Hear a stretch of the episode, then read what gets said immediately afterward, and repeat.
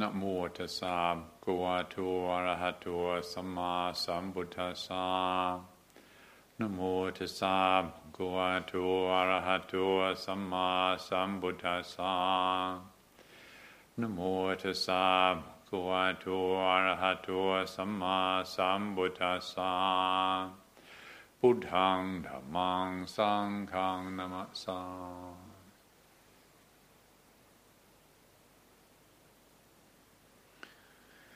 We all know that the uh, Buddha taught about the realization of the state of unshakable peace. And I'm sure that's uh, something that we all find very attractive. However, uh, for some people, this is misunderstood and results in an attitude or an appreciation of Buddhism as a, another form of quietism. Um, that is using the word quietism in the sense that uh, it's sometimes used people measure progress in the spiritual journey in terms of how much time you might spend in quiet states of mind, and, and that we're successful in our spiritual aspirations to the degree that we uh, live in quietude. And, and there may well be some Buddhists who interpret the Buddhist teachings like that, but there's also some non Buddhists who seem to interpret the Buddhist teachings in that way and uh, have the impression that uh, followers of the Buddha are taking a position against uh, aggression or uh, intensity of any sort. Um, and this, this is unfortunate. It's uh, certainly not what the Buddha was teaching.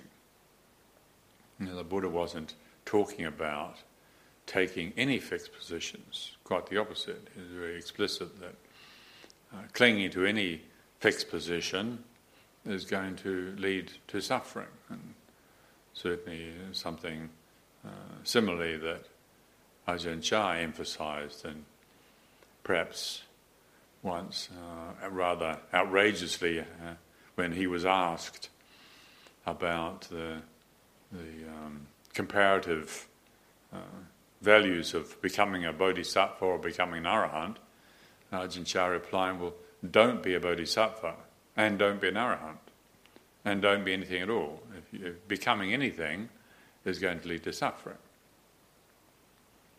Now, that can, and I'm aware that is sometimes confusing to people because there is the generally held idea that we're supposed to be becoming enlightened, but that concept, that view, similar to the view of we're supposed to be becoming peaceful, can be, in fact, creating obstructions on in our practice. It's something worth looking more closely at, and the Buddha's teachings are worth listening more carefully to. Is this really what the Buddha was teaching about? Was he encouraging us to become more peaceful? Was he encouraging us to become an arahant or become enlightened?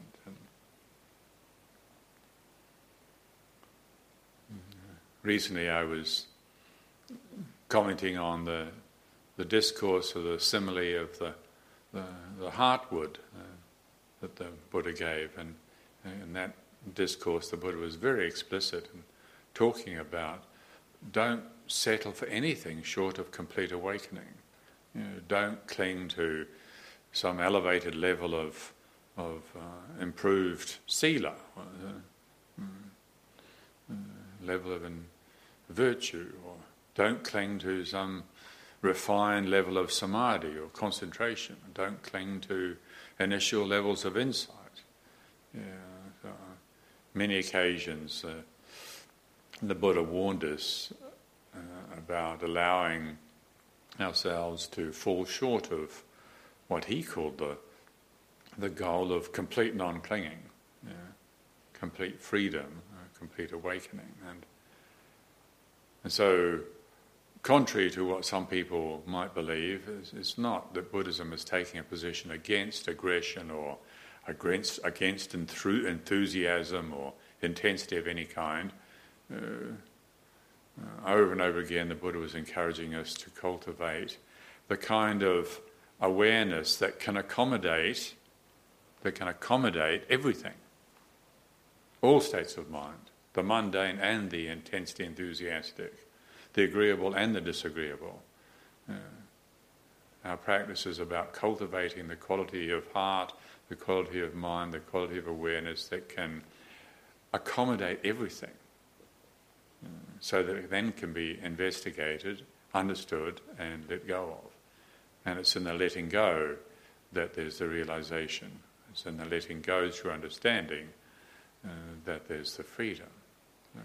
So, not clinging to peaceful states of mind, not clinging to the idea of becoming anything. Mm.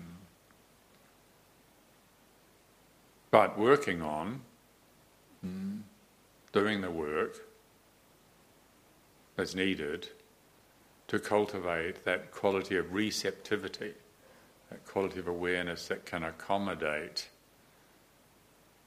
intensity so that we can investigate it. So this, this quality of awareness, this quality of open-heartedness, gives us the opportunity to see more clearly. The reason we don't see clearly is because we're regularly uh, struggling. What are we struggling with? We're struggling with the passions that flare up in our hearts. Uh, we're struggling with ourselves, basically. Uh, we're struggling with our moods. So, if we're working on cultivating the quality of awareness that's able to accommodate our moods, to accommodate liking and disliking, uh, loving and hating, if we're working on cultivating the quality of awareness that can receive all states of mind, then there's a better chance that we'll be able to see clearly what we're dealing with. Ask the relevant questions like, what is the cause of suffering? What, where is the actual cause of suffering? The cause of suffering is not the fact that somebody got angry with me and said something unpleasant. That's the trigger. Yeah. Well, the cause of suffering is something going on inside our heart you know, where we add something extra. We add clinging. We impose a limitation on our hearts. Because we're not living with open hearted awareness, we don't have enough room for intensity. Somebody manages to project their aggression towards us, and instead of opening up and receiving it and understanding it and responding with compassion and clarity and, and kindness, and uh, our habit is to cling to this painful sensation and collapse our awareness, to close our hearts down, and then we suffer. And in that suffering is the lowering of our intelligence. We don't understand clearly, and sadly, regrettably, we're more likely to react in a way that doesn't bring benefit to ourselves or to others.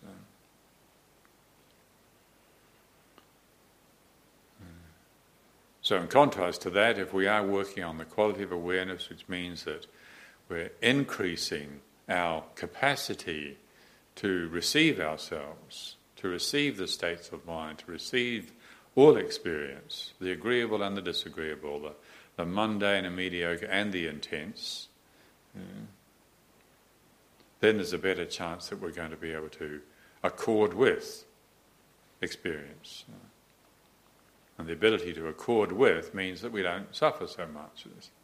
Yeah. All conditions, uh, Uh, in a state of motion. Something that's been born is moving towards death. Everything that's arisen is moving towards ceasing. And that movement has its own natural pathway. If we understand it, we can accord with it, then we don't create suffering. If we don't understand and we don't accord with it, we cling, we create suffering. Uh, so it's really important that we have access to this open hearted, increased capacity of awareness is able to receive experience, not just judge um, activity as an obstruction to practice. You know, uh, attaching to the idea of quietude as some sort of an indicator of our progress on the journey is a mistake. Hmm.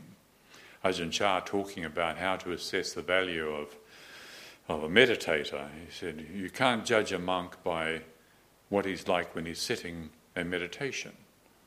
You judge the value of a monk what he's like at a festival. When there's all sorts of intense sense stimulus. And, uh, does he still have access to sufficient sense of balance, of perspective, to not get lost in reactions? Uh, we regularly, as you all know, tend to get lost in reactivity. Why? Because we don't see clearly. We don't see the true nature of things. We, we don't see that conditions are impermanent.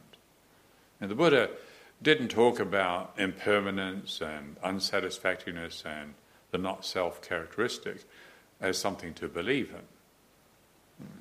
We're not asked to believe in impermanence. We're not asked to believe in unsatisfactoriness. We're not asked to believe in not self nature.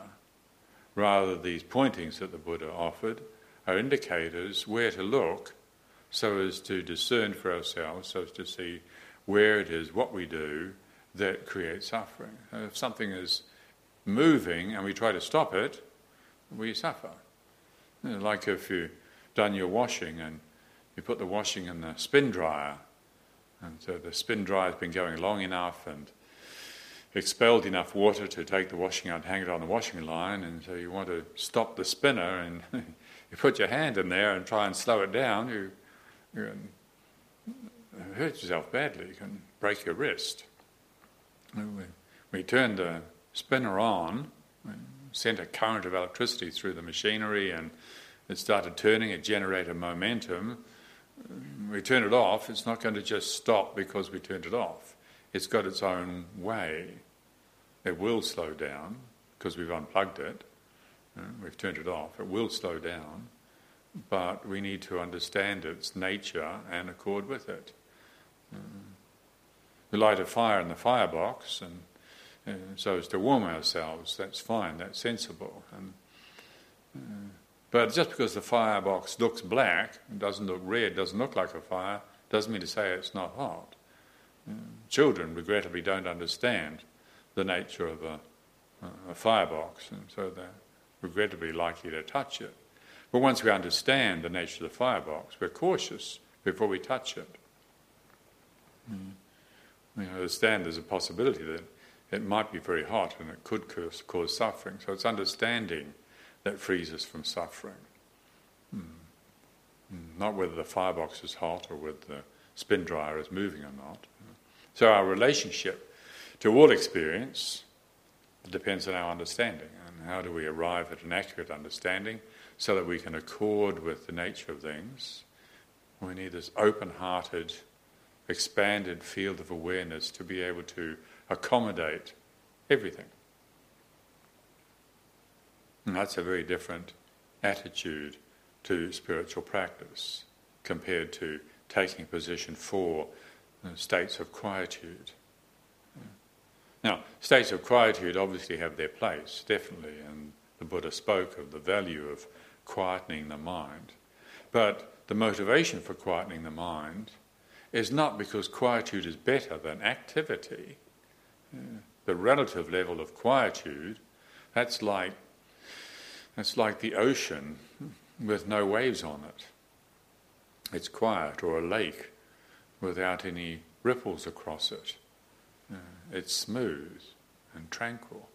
But it won't be long before uh, there'll be some ripples across the lake or some massive breakers on top of the ocean. Uh, that tranquil lake or still ocean is relative calm. It's worth developing because we can see something more clearly in that state. When the state of mind is peaceful and calm, we're able to read more clearly we can listen more accurately. Uh, there's always a lot of noise going on in our minds, then we can't hear the more subtle messages. We can't read the more subtle messages. We don't get uh, the more subtle information um, that makes the difference. We don't see how to let go. We're disturbed by the surface activity. So that's relative calm. But getting attached to relative calm, the Buddha warned against that, again, referring back to the Mahasaropama Sutta, you know, the, the, discourse and the simile of the heartwood. Getting attached to relative levels of calm is not it. It's understanding. There's also the deeper levels of calm the Buddha referred to. Some people are able to touch into, like with the ocean, able to touch into the depths of the ocean, where even though there may be some real tumultuous breakers on top of the ocean and the, in the depths, it's still. And in that stillness, there's not, the stillness is not disturbed by what's happening on the surface. Mm. So the cultivation of the ability to touch into deep stillness, deep calm, is indeed encouraged. But this also is not something to be clung to. Just getting calm, just getting peaceful is not the goal. It's really important. It's really important to have access to stillness, to have access to calm. But the peacefulness and the pleasure and the joy or even the bliss that might come from accessing states of calm in a way, it's it's worthwhile seeing that as kind of like a accidental side effect. The real benefit of clarity is so that we can read more carefully, more subtly, listen more clearly, more subtly. That's the real benefit of calm. The fact that it's maybe delightful, uh, intensely delightful, that's a kind of incidental side effect. Like, looking, looking at a lake that's still and calm, also might happen to see a stunningly beautiful reflection. The stillness and calmness of the lake is one thing, but this beautiful reflection that appears is, in a way, incidental. Likewise, the, the stillness that comes with a concentrated, tranquil, peaceful mind. It could be seen as incidental. It can be refreshing and delightful, but it's not the main point.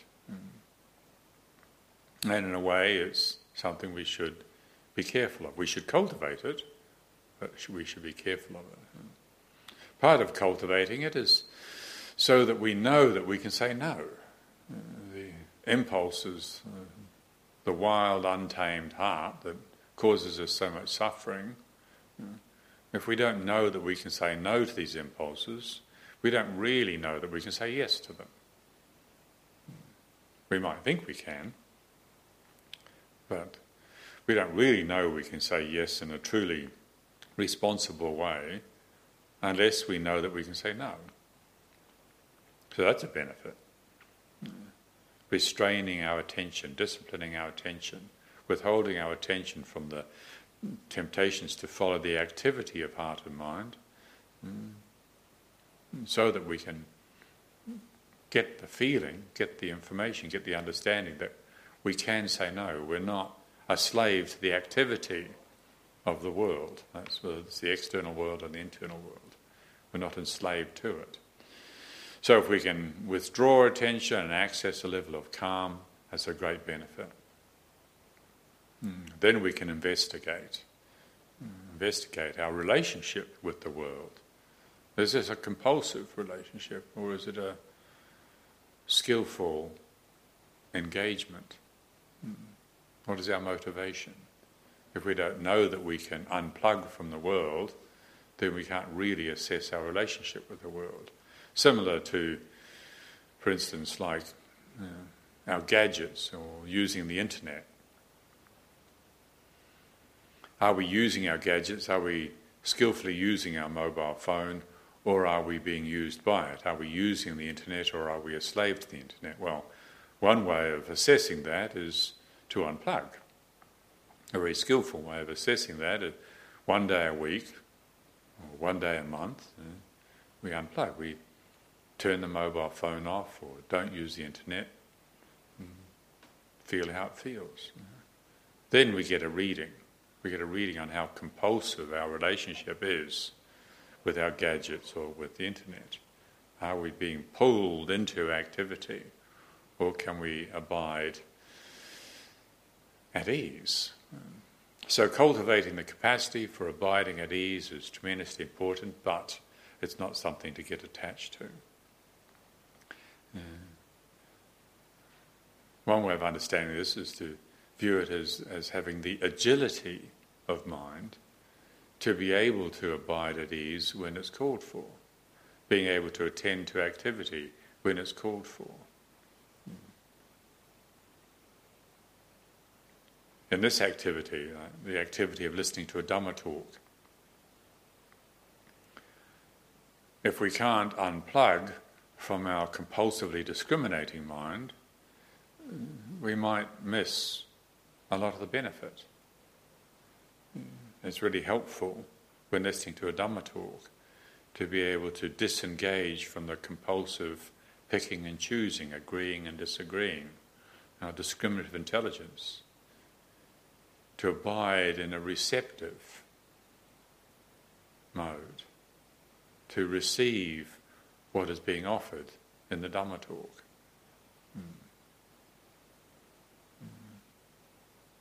For most of us, when we first come across Dhamma teachings, we're not familiar with this mode of studying Dhamma. We know what it means to read books. We know what it means probably to listen to lectures.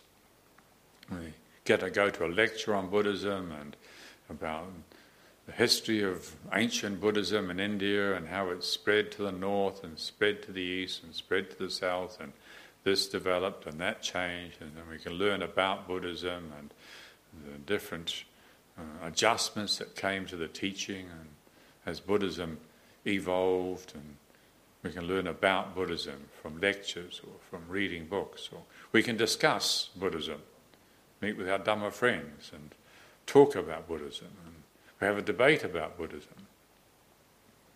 Uh, debates, Dhamma debates. Uh, in Pali is called Dhammasakacha. those of you that are familiar with the Mahamangala Sutta, the Buddha talks about Kalena Dhammasakacha, timely engaging in Dhamma discussion, Dhamma dialogue. Etang Mangalamutamang is a great blessing. He also talks about Kalena Dhammasavana, hmm, timely listening to Dhamma. Is that Etang Mangalamutamang is a great blessing. But this is probably a skill. The skill of listening to Dhamma is something that we might have to put some effort into.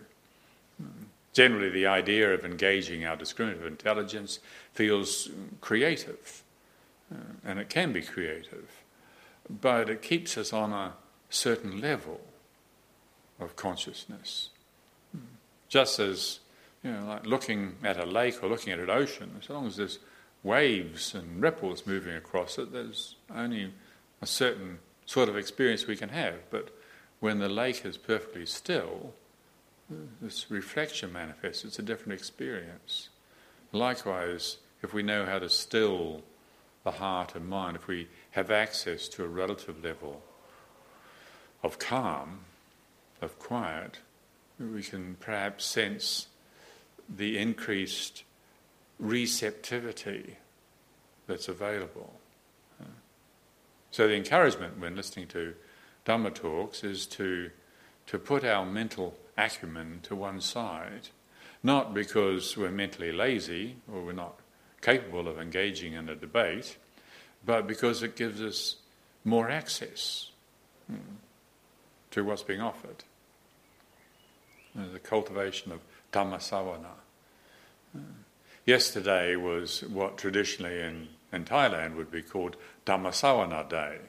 Yeah, that's the moon day, that was the full moon day of this month yesterday, and it was the occasion for chanting the Dhammacakkappavattana Sutta. It was, uh, it was the Asala Puja day where we remember the occasion the Buddha gave the first discourse, uh, the turning on the wheel of the law, the first teaching of the Four Noble Truths. And so, traditionally, in as I say, in Thailand, uh, the teachers would uh, talk to the gathering of the lay folk who would come to the monastery and start their talk by saying, Today is Dhammasavana Day, the day for listening to Dhamma. And this is a, a skill that all followers of the Buddha's teachings are encouraged to cultivate. The ability to disengage from our discriminative faculties, which in other circumstances are very beneficial and very useful, but for the sake of being able to listen more deeply, more sensitively, we put that ability to one side. Hmm. Hmm. In the Burmese tradition, some of you might be familiar with how they have on their temple shrines the depiction of Venerable Sariputta and Venerable Moggallana, the chief disciples. Uh, these depictions of Venerable Sariputta and Venerable Moggallana, they're sitting there with their head slightly tilted, with their ear listening to the teacher, listening to the Buddha. Uh, as we chant in the chanting, the, the word for disciple is savaka. Venerable Sariputta and Venerable Moggallana were the chief savakas, the chief disciples. And it's interesting to note that the etymology of that word in the Pali language of savaka, uh, the, the, the original source of that word is one who listens, because this is the characteristic of a student. And this, of course, is referring to the time before people had books to read or Kindles to read. Um, they, uh, they were listening. The transmission of Dhamma came through listening, through heeding, through paying attention. And it's an art, it's a skill to be able to listen in the right way. I sometimes think that, uh, I don't know if I'm correct or not, but you, you might have heard in the Mahayana tradition is uh, the description of the chief disciples, Venerable Sariputta and Venerable Moggallana, referred to as sound hearers. Uh, which is a not completely respectful uh, turn of phrase. But maybe it came from this, maybe it came from this misinterpretation of the word savaka. Hmm. Whether it did or not is not the point, really. What matters is that we, as disciples of the Buddha, uh, come to recognize the value of training in this way, the value of being able to listen without our discriminative tendencies getting in the way.